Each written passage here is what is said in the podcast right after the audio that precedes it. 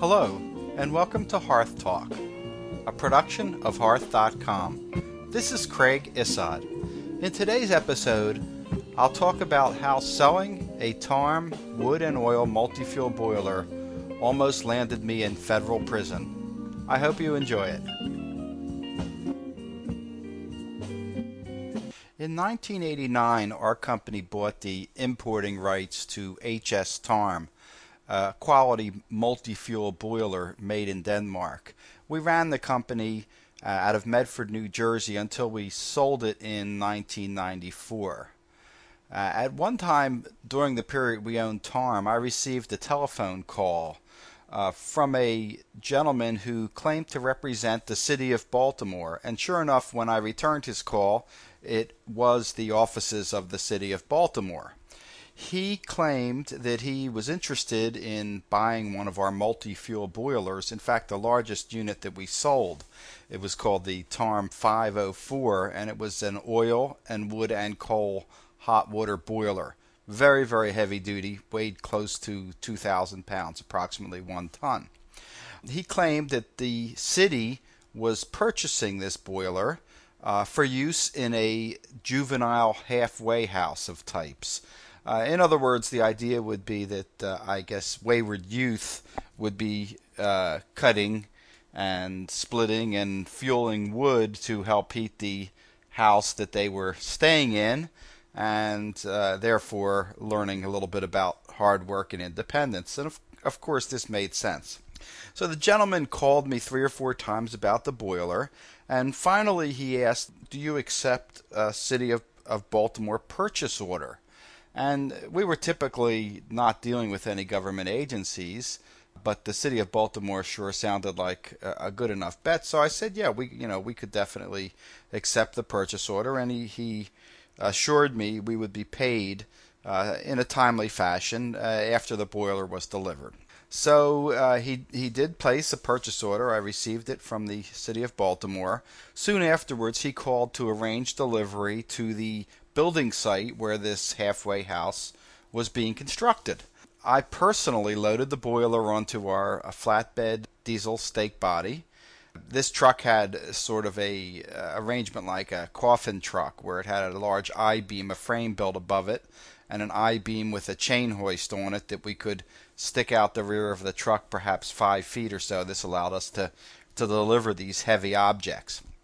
So I drove down to Baltimore and I actually met the gentleman at a exit from the Interstate 95 and followed him uh, through some curving roads until we got to this uh, building site, which was seemingly out in the middle of nowhere, even though it was in the county of Baltimore. Baltimore does turn rural pretty quickly as you head out to the western side of it. And so we arrive at this, uh, at what looked like a sprawling ranch house type of construction and with nothing around it except for construction materials and piles of dirt. And I, uh, the house was, uh, I, I would say, 80% finished or so. So the gentleman and myself arrived there. Nobody else was there. And I had to deliver the boiler into the basement. This was something that we were quite used to doing, even though uh, the boiler sounds heavy 2,000 pounds. Uh, we had the right equipment and, more importantly, the, the right knowledge and safety measures uh, to get this where it needed to go.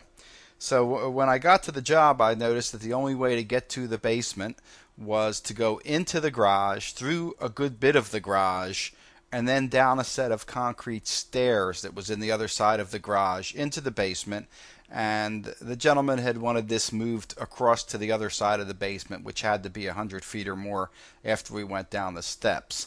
So uh, I backed the truck up slowly, uh, took the boiler down to the garage level, rolled it using we used iron pipes and things like that, metal plates and iron pipes uh, to roll the boiler so that it would head down the the concrete stairway. And what we would typically do would be find somewhere uh, that we could uh, attach chains back to. For instance, I think I rigged up something to the uh, to, to either the roof trusses or ceiling joists or something in the uh, in the garage, so that now we had control of holding the boiler back from going down the stairs too quickly. I set up my boards and sheet metal plates and such things, and, and slowly but surely lowered that boiler uh, down the steps into the basement, rolled it across the basement, uh, and then removed the steel rods from under it, put it into position where the gentleman wanted it. And that was the end of that. I went home and um, figured I'd I'd at least get the check, uh, which I think was around five thousand dollars at least at the wholesale at the wholesale level or at the level I was providing the uh, the city of Baltimore. Well, the next thing I knew, I got a call from the gentleman, and he asked me. Craig, did you get the check for the boiler? I said, No, I hadn't received it. He said, Listen, if you get the check for the boiler, rip it up. I'm going to come up there tomorrow and I'm going to pay you for the boiler well, I sort of really didn't know what he was talking about, but he, he seemed very adamant. I, I hadn't received the check, and sure enough, the next morning he showed up at my store and handed me uh, a check for the uh, the invoice of the boiler, and that was the last I heard of it. Now, of course, at this point, I'm thinking something fishy's up. I don't know what it is. Don't know if I'll ever find out, and, and sort of don't care. Well, next thing you know, few months go by, and I'm sitting in the in my office in the back of the store, and I decided to take a walk outside for a breath of fresh air. And as I'm walking out the door of the store, a white car with black wall tires um, and I think either Maryland or Washington D.C. plates with four people in it pull up in front of my shop, and out get three gentlemen, leaving one in the car, uh, with black suits on walk in the front door of the store and say, Are you Craig Issod? just as I'm walking out. And I said, Yes. And they said, Come with us into the back. Very seriously. Like there wasn't a choice uh, as to whether uh, I wanted to talk to them. They identified, the one gentleman identified himself immediately as FBI. So, as you can imagine, uh, I was a little bit freaked. So we go back into my office turns out that uh, one gentleman was FBI, one gentleman was, I think, Baltimore City Police. The other one I forget, but he was in law enforcement of some kind. He may have been may have been the district attorney or something of that nature.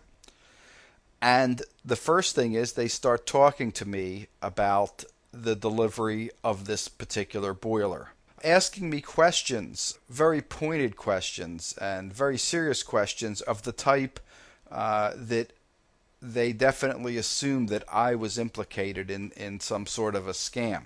Then, out of a briefcase, they pull a contact sheet with hundreds of pictures.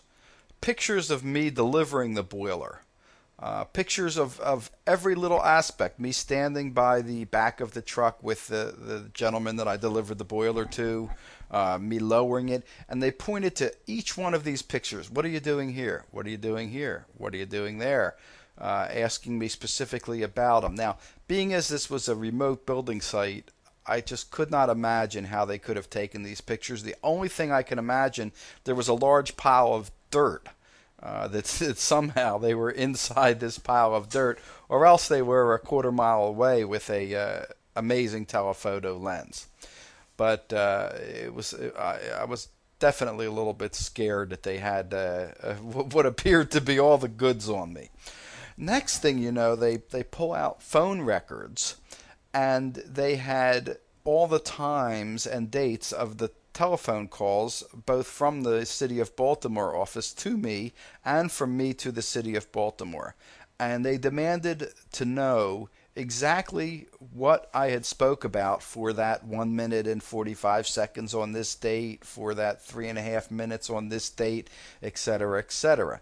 And this went on for probably close to two hours of this type of a, of a grilling as the hours went by, they did start loosening up a little bit from from the beginning, where they seemed ready to slap the handcuffs on me, to a little further along, where where maybe they they got the idea that uh, perhaps I wasn't implicated in this situation, and uh, after about two hours, they started telling me that apparently this gentleman, who was a an employee, a pretty high-ranking employee in the city of Baltimore had been using city purchase orders to buy tens of thousands of dollars, maybe hundreds of thousands of dollars worth of products for his own house that he was building. And of course, he was using city purchase orders and he was making use of his office and, and staff. Uh, the fellow that they left out in the car was one of the other people who were in the office with with him, who I also don't think was part of the plot, but they went out to the car to confirm with him what I had said about the phone calls and, and what we talked about and things.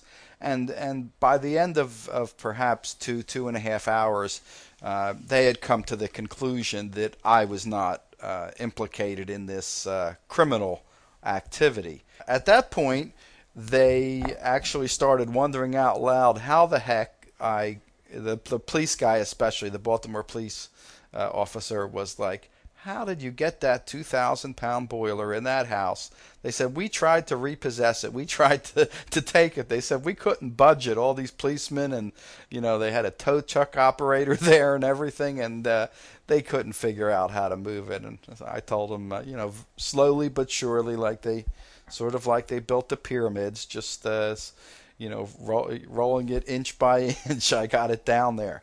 And uh, turned out by the end uh, we were a little bit friendly, and they ended up taking me out to lunch to a place called Braddock's Tavern, which is a, um, a a nice eatery in the town of Medford. They told me if they ever needed any of my testimony that they would get back to me. A number of months later, I, I did notice a major front page story in the Baltimore Sun about this uh, gentleman who I, I think or hope went to jail over this um, using uh, city money to to furnish his house. As a little aside to it, immediately after these gentlemen left, uh, within a couple hours, I actually came down with a bad flu and was in bed for a week, and uh, it, it, truly made me believe in in what they call the mind-body connection, because I was seriously fearing for my freedom. It was it was definitely habeas corpus time and uh, I thought they were going to take me away with them. So I was I was quite frightened, and obviously uh,